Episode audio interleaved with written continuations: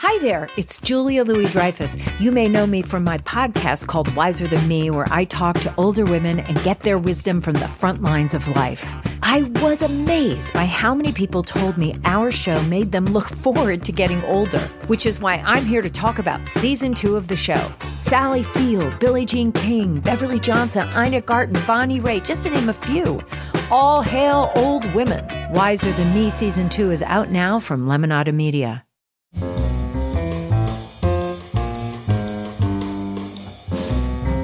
It's Merriam Webster's Word of the Day podcast for March 29th. Brought to you by Merriam Webster's Unabridged Dictionary Online, America's largest dictionary, now continuously updated. Learn more at merriam-websterunabridged.com.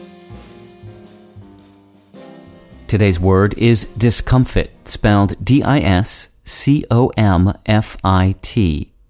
Discomfit is a verb that means to frustrate the plans of, to thwart. It can also mean to put into a state of perplexity and embarrassment, to disconcert. Here's the word used by Roberta Smith in the New York Times.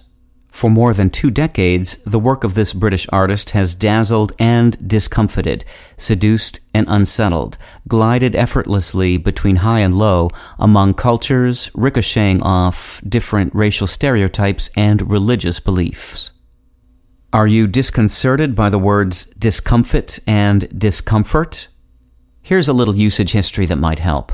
Several usage commentators have in the past tried to convince their readers that discomfit means to rout or to completely defeat, and not to discomfort, embarrass, or make uneasy.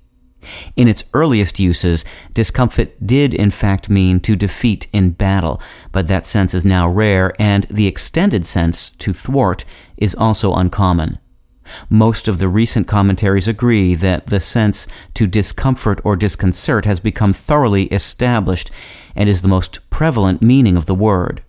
There is one major difference between discomfit and discomfort, though. Discomfit is used almost exclusively as a verb, while discomfort is much more commonly used as a noun than a verb.